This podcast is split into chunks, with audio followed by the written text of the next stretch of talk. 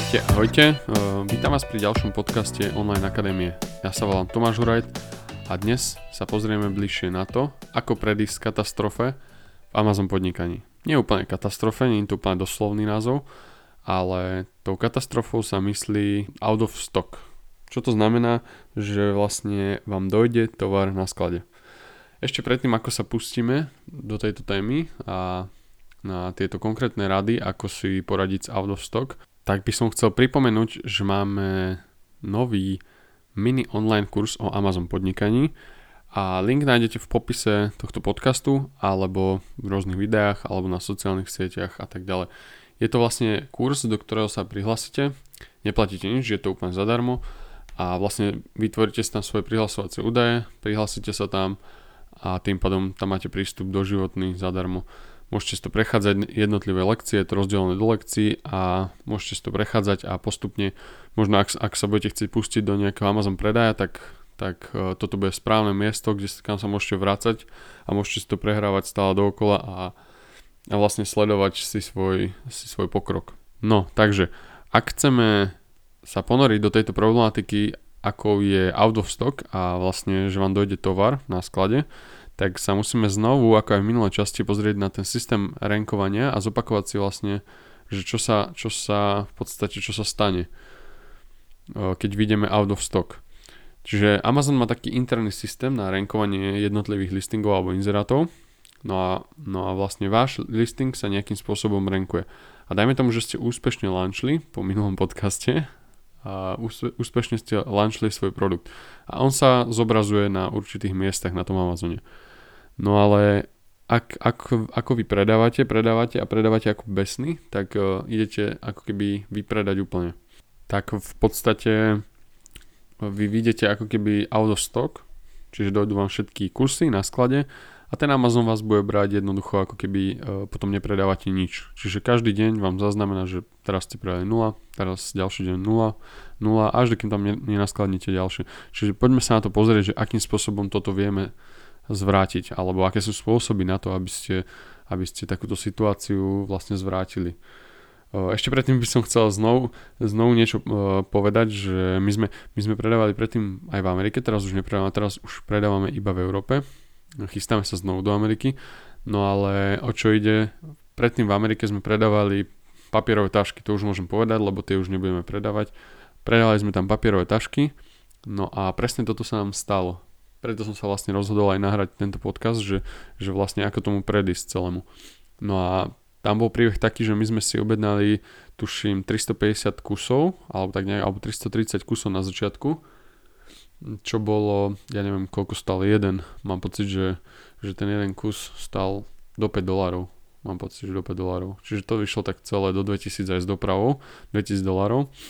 No a my, sme, my ak sme začali predávať, tak, tak niektoré dní, my sme asi zrejme dobre, veľmi dobre spravili ten lunch, pretože my sme niektoré dni predávali 20-30 kusov, to bolo úplne neuveriteľné. Jeden deň si pamätám, že tam bolo skoro 40 kusov za jeden deň.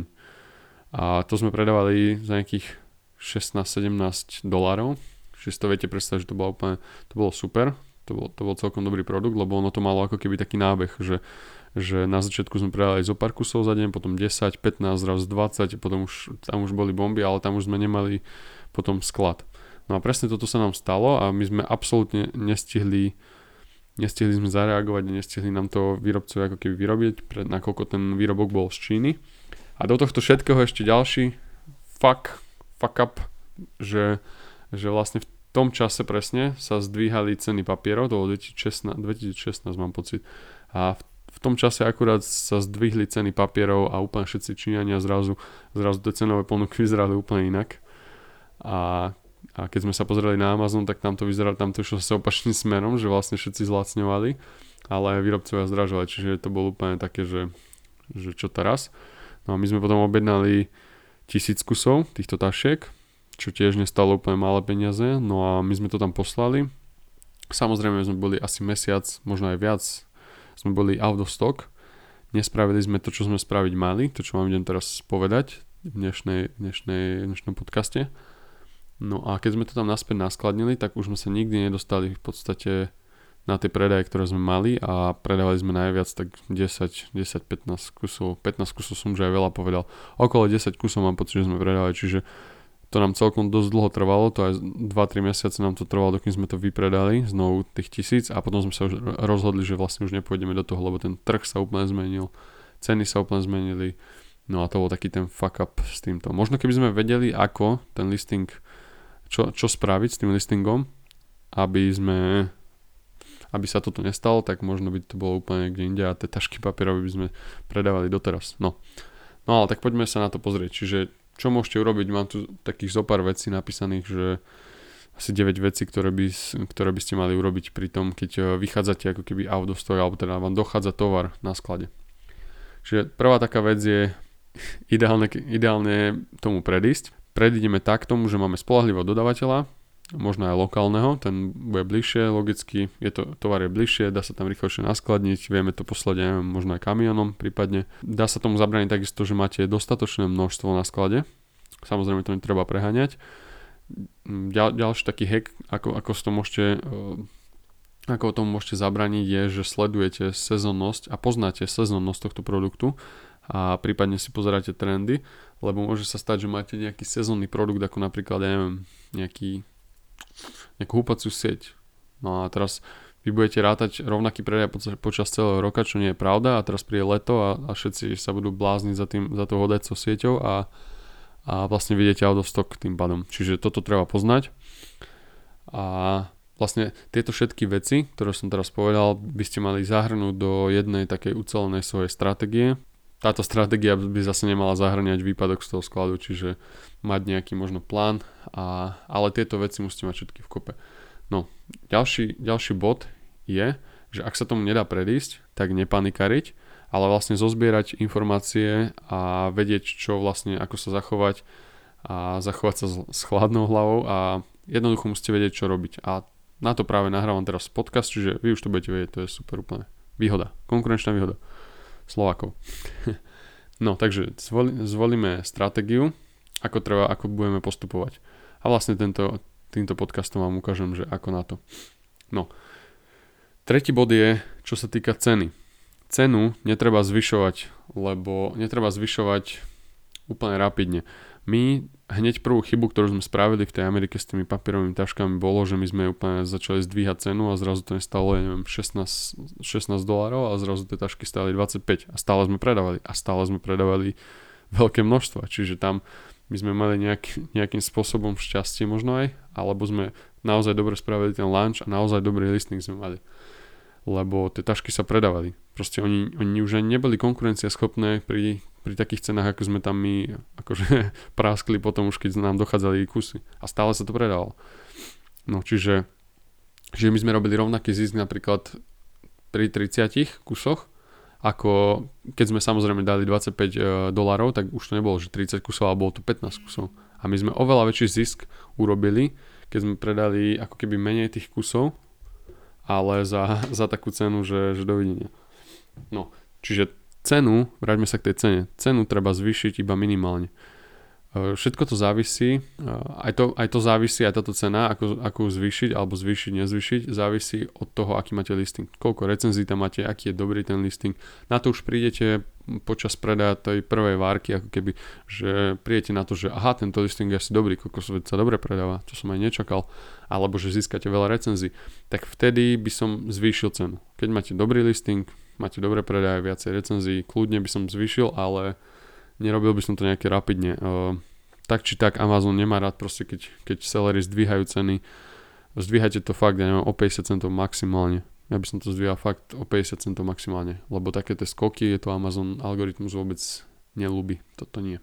A ak nemáte tieto recenzie, ak nemáte dobrý listing, čo vycítite z, z, tej z toho predaja tej, tých, tej prvej várky, tých produktov, tak by som nezvyšoval cenu vôbec. Nehal by som tak, ako je, aj keď ste ešte vo fáze, že, že lančujete ako keby a že ešte máte stále nižšiu cenu, nie úplne na nulovom bode, ale máte ešte stále nižšiu cenu, tak by som nehal tak proste. Lebo teraz si povedzme, že čo je za tým, lebo keď zvyšíte cenu, tak tí ľudia, čo chodia na ten listing, možno, možno že bude chodiť menej ľudí, lebo sa tá preklikovosť na ten listing sa, sa zniží, Lebo si to predstavte, že, že na tej strane predajnej Amazonu ste vy a ostatní. A vy teraz vyšíte cenu a čo sa stane? No stane sa to, že bude váš listing vyzerať ako keby horšie oproti tým ostatným. Čiže, čiže sa vám zníži preklikovosť, čiže ľudia sa vám nebudú toľko preklikovať, radšej si zoberú lacnejšiu vec. Nech predávate čokoľvek, tá cena má veľkú váhu. No a, a čo sa ešte ďalšie stane, je v tej ďalšej fáze toho zákazníka, keď už je na tom listingu, tak sa vám zhorší convert, uh, convert rate. Alebo, jak by som to povedal, nákupnosť vlastne. Predtým, keď prišlo 100 ľudí na, na ten listing, tak mohlo vám z toho 40-50 ľudí nakúpiť, čo je úplne reálne na Amazone. Teraz, keď budete mať vyššiu cenu, tak sa to samozrejme zniží, čiže vy si pokazíte tie celé metriky s tou cenou. Čiže s tou cenou opatrne hýbať a, a brať do úvahy, aký máte listing dobrý v krátkosti. Som to tak zhrnul. A ďalší bod je reklamy. Musíme myslieť na reklamy. Čo teraz s reklamou? Vy predávate a máte nejakým spôsobom nastavené to PPC, máte nastavené reklamy, beží vám tam automatická kampaň, dúfam manuálna, o tom sa budeme baviť v iných podcastoch, ak neviete o čom hovorím. No a reklamy, jednoducho reklamu na Amazone necháme, necháme ich bežať, možno by som trošku znížil budget, toto budem úplne v krátkosti, znížil by som trošku budget. To je tak všetko asi, čo by som povedal k tomu, lebo jednoducho nemôžeme ich úplne vypnúť, Potrebu, my, sa, my sa budeme snažiť ako keby v tejto stratégii e, udržať ten rank, alebo to, to ako sa zobrazujete na tom Amazone, rank, udržať to čo na najlepšej úrovni. Čiže nemôžeme úplne, že vypínať teraz reklamu alebo čo, lebo by sa nepredávalo a by, by nám to klesalo dolu. No a ďalšia varianta by mohla byť, že automatickú reklamu vypnete a necháte si iba manuálnu. Prípadne v tej manuálnej sa dajú vypínať kľúčové slova a zapínať, tak vypol by som nejaké neefektívne kľúčové slova, nechal by som tam fakt tie najefektívnejšie kľúčové slova a tie tam nehať proste bežať. Ale nehať ju bežať, jednoducho tú reklamu. Jednoducho ide o to, aby sme udržali ten rank až, až do toho bodu, keď vlastne vypredáte úplne. No a teraz, šiesta vec, to už bola vlastne 5. alebo 6. to je jedno. A asi najdôle, nie najdôležitejšia, ale veľmi dôležitá vec, closenúť listing, a te, alebo teda zavrieť listing. Ako náhle vy vypredáte, tak musíte to sledovať. Keď už máte poslané kusy, tak je dobré to sledovať na, na svojej centrále a svojom profile. Nie profile, ale vo svojej centrále, seller centrále No a v momente, keď vypredáte, tak treba close no listing na všetkých trhoch, netreba zabudnúť aj na ostatné trhy, ak, ak predávate aj, no, ak sa vám posiela tovar aj medzi rôzne štáty, nie iba v jednom, treba to zatvoriť a tým kvázi si zabezpečíme to, že ten rank, alebo to hodnotenie toho, toho listingu ostane kvázi také decentne zamrazené, by som povedal. Asi to je také najvystižnejšie. Nezamrazí to úplne ten rank, ale jednoznačne spomalí jeho zhoršovanie. Tak by som to asi povedal. Máme, tieto informácie máme aj z vlastnej skúsenosti, lebo teraz sme to skúšali s ďalším produktom v Európe a tam to už bolo úplne o inom. Čiže tam, tam už sme to, túto stratégiu skúšali a bolo to stokrát lepšie ako v tej Amerike. Čiže myslím si, že aj ten close listing a celkovo to, že sme sa nad tým zamysleli, vymysleli sme túto stratégiu, no nevymysleli, ale že sme si ju naštudovali a túto stratégiu sme použili, tak nám to výrazne pomohlo.